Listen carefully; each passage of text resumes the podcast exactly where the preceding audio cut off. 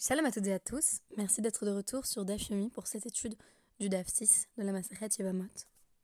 Puisque l'enjeu du podcast du jour sera une discussion entre christianisme et judaïsme, j'ai glissé tout à l'heure à mon mari à titre de test Le Shabbat est fait pour l'homme et non pas l'homme pour le Shabbat.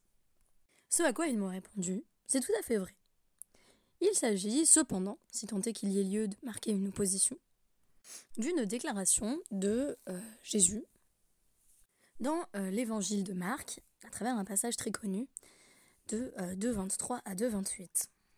Étant donné qu'on trouve une formule en apparence similaire dans la Gemara, je voulais vous rapporter les deux passages dans le contexte. Un jour du Shabbat, Jésus marchait à travers les champs de blé, et ses disciples, chemin faisant, se mirent à arracher des épis. Les pharisiens, ça c'est nous, lui disaient Regarde ce qu'ils font le jour du Shabbat, cela n'est pas permis. Et Jésus leur dit N'avez-vous jamais lu ce que fit David lorsqu'il fut dans le besoin et qu'il eut faim lui-même et ceux qui l'accompagnaient? Au temps du grand prêtre Éviatar, il entra dans la maison de Dieu et mangea les pains de l'offrande, les rémapanim, que nul n'a le droit de manger sinon les prêtres, et il en donna aussi à ceux qui l'accompagnaient. Il leur disait encore Le Shabbat a été fait pour l'homme et non pas l'homme pour le Shabbat. Voilà pourquoi le Fils de l'homme est maître même du Shabbat. Bon, cette dernière partie euh, m'interpelle mais ne fera pas l'objet euh, d'un commentaire de ma part parce que nous partirions sur des sujets compliqués tels que la Trinité. Et je me suis donc posé la question de la manière dont euh, les chrétiens interprétaient cette, euh, cette déclaration de Jésus. Donc j'étais sur divers sites en ligne et je dois avouer que ce que j'y ai lu, c'est exactement ce à quoi je m'attendais, à savoir l'interprétation de cette parole de Jésus, qui serait en quelque sorte le premier juif libéral, comme d'un appel à dépasser la loi pour penser à la place l'humain. Jean de Bruyne écrit par exemple Les apôtres qui grappillent au passage quelques épis de blé ne font rien d'autre que manger à leur faim.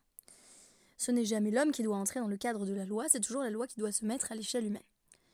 Ce qui, pour moi, n'a pas beaucoup de sens, puisque je perçois la loi, au sens de la Torah, comme le prisme même de ma relation avec Hachem.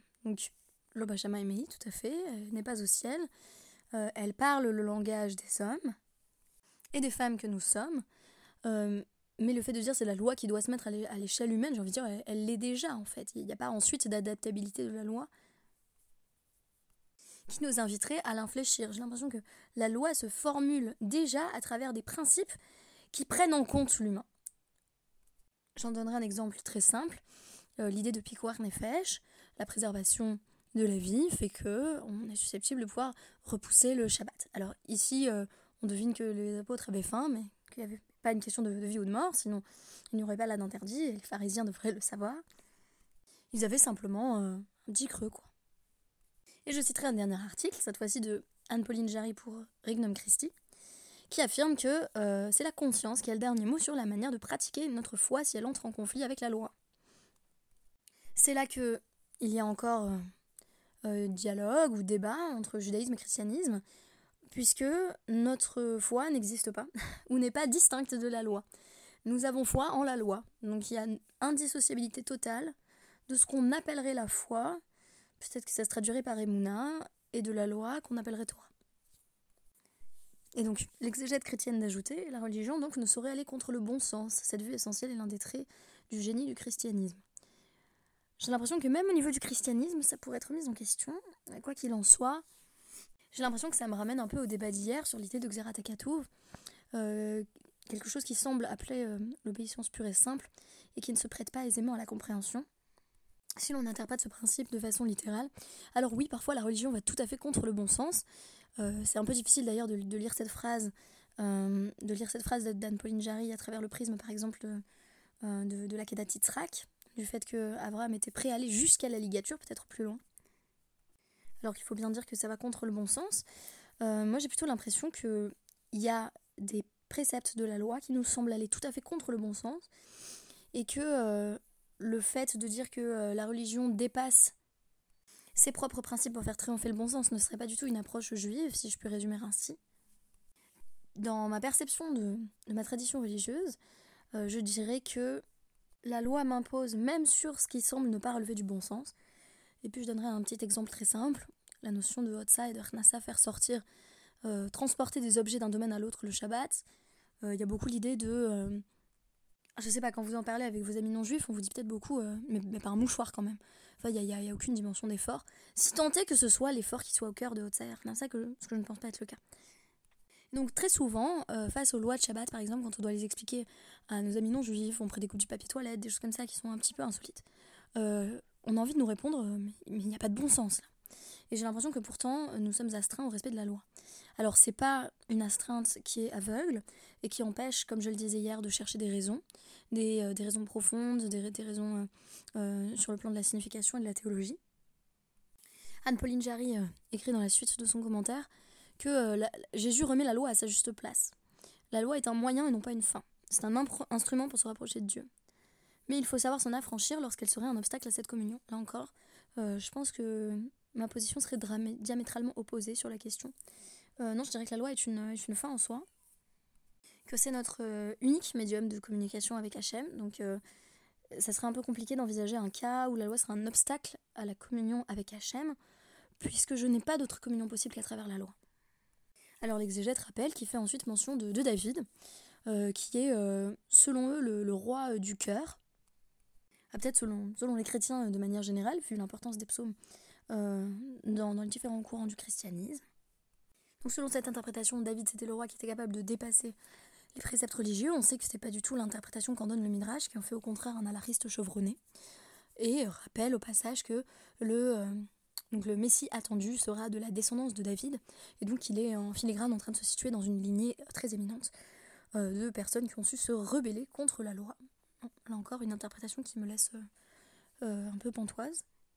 Et je finirai sur ce point en disant que Anne-Pauline Jarry estime que le rapport à la loi des pharisiens stérilise la religion, je cite, en en faisant une morale, un ensemble de préceptes à respecter. Loin d'éduquer la conscience, cette façon rigide de vivre la foi se réfugie derrière un système comptable qui permet des exceptions et des duretés, car la loi est aussi un rempart derrière lequel se réfugier quand on a mauvaise conscience. Il n'y a pas de doute que la loi puisse être instrumentalisée pour justifier tout type de débordement.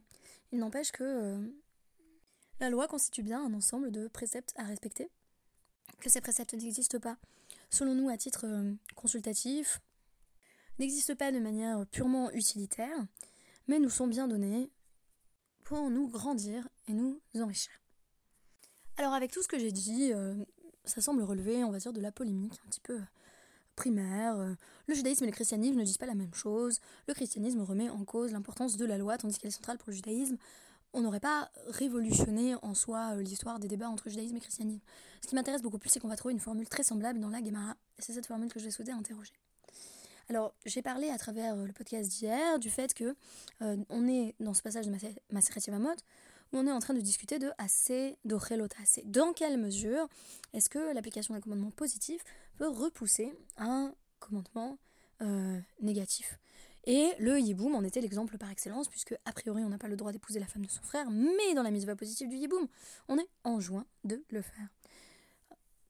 Alors, beaucoup de lois hein, dans la Gemara, qui sont des lois a priori générales, souffrent des exceptions.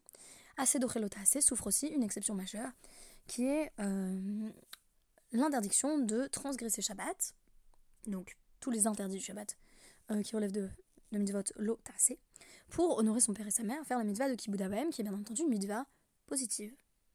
Alors on nous disait que, comme dans un passouk de Vayikra 19.3, on a ensemble Ishimove avec euh, donc euh, chacun devra craindre son père et sa mère, suivi de Vetchab Totai Tishmohu, on nous dit que euh, l'un ne peut pas aller sans l'autre. On ne peut pas respecter son père et sa mère aux dépens du Shabbat. Pourquoi hein? Parce que, en vertu d'un principe avancé par la Gemara à de nombreuses reprises, Kulchem Chavim Birchvodi. Père, mère et enfant ont tous l'obligation de faire honneur à Hachem à travers son Saint Shabbat. La Gemara va expliquer tout simplement que puisque le parent n'a pas le droit de demander à son enfant de faire une transgression, il n'y a pas de riouf pour l'enfant de répondre à une demande qui n'aurait déjà pas dû être formulée à la base.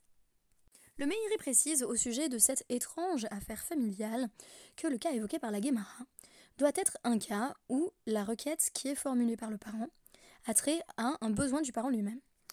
Par exemple, ayant une mère qui n'est pas euh, pratiquante, j'ai beaucoup été euh, face à la situation euh, de devoir refuser quand ma mère me demandait d'aller lui chercher des granules d'homéopathie à la pharmacie.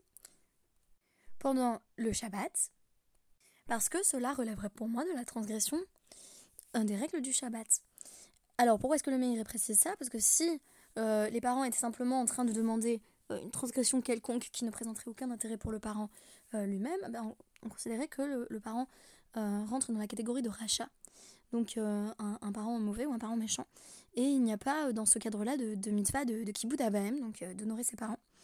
le Rosh Yeshiva de la Yeshiva d'Emile, qui est aussi notre, notre posek local, ou en l'occurrence international, mais qui, qui va quand même légiférer pour nous quand on a une question, euh, précise que c'est en vertu de, ce principe qu'on n'a pas de mitzvah euh, d'honorer euh, un père ou une mère qui aurait été abusive. Donc qui aurait infligé des, violences physiques ou psychologiques à, son enfant. Là, il n'y a pas de mitzvah de kibbutz parce que le parent tomberait dans la catégorie du rachat. Selon le Hagaot Maimoniot, ce n'est pas forcément le cas, il peut simplement euh, donc c'est un des commentaires du Rambam. Euh, il peut simplement s'agir d'un parent qui, demande ponctuellement de, faire une action euh, interdite le Shabbat. Ça ne fait pas forcément un rachat pour une seule demande.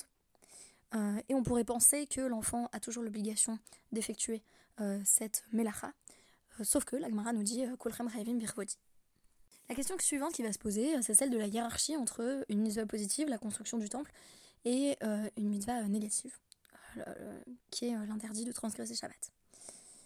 Il y a une euh, mitzvah euh, positive chez, chez Izir à l'Amigdash de faire attention, d'être plein de dégâts, d'avoir de la révérence pour le Beth Amigdash, comme il est dit dans, dans, Vayikra 1930, ou Migdashi Tiraou, littéralement vous, vous craindrez mon sanctuaire.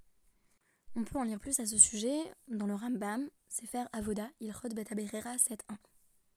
Et pourtant, dans Ilchot Bet 1.12, nous apprenons une loi qui est tirée de notre DAF du jour. Une loi en vertu de laquelle la nécessité de reconstruire le temple n'est pas adorée, ne repousse pas l'observance ni des Yamim Tovim, ni à fortiori de Shabbat, puisque on est plus strict pour Shabbat que pour les Yamim Tovim.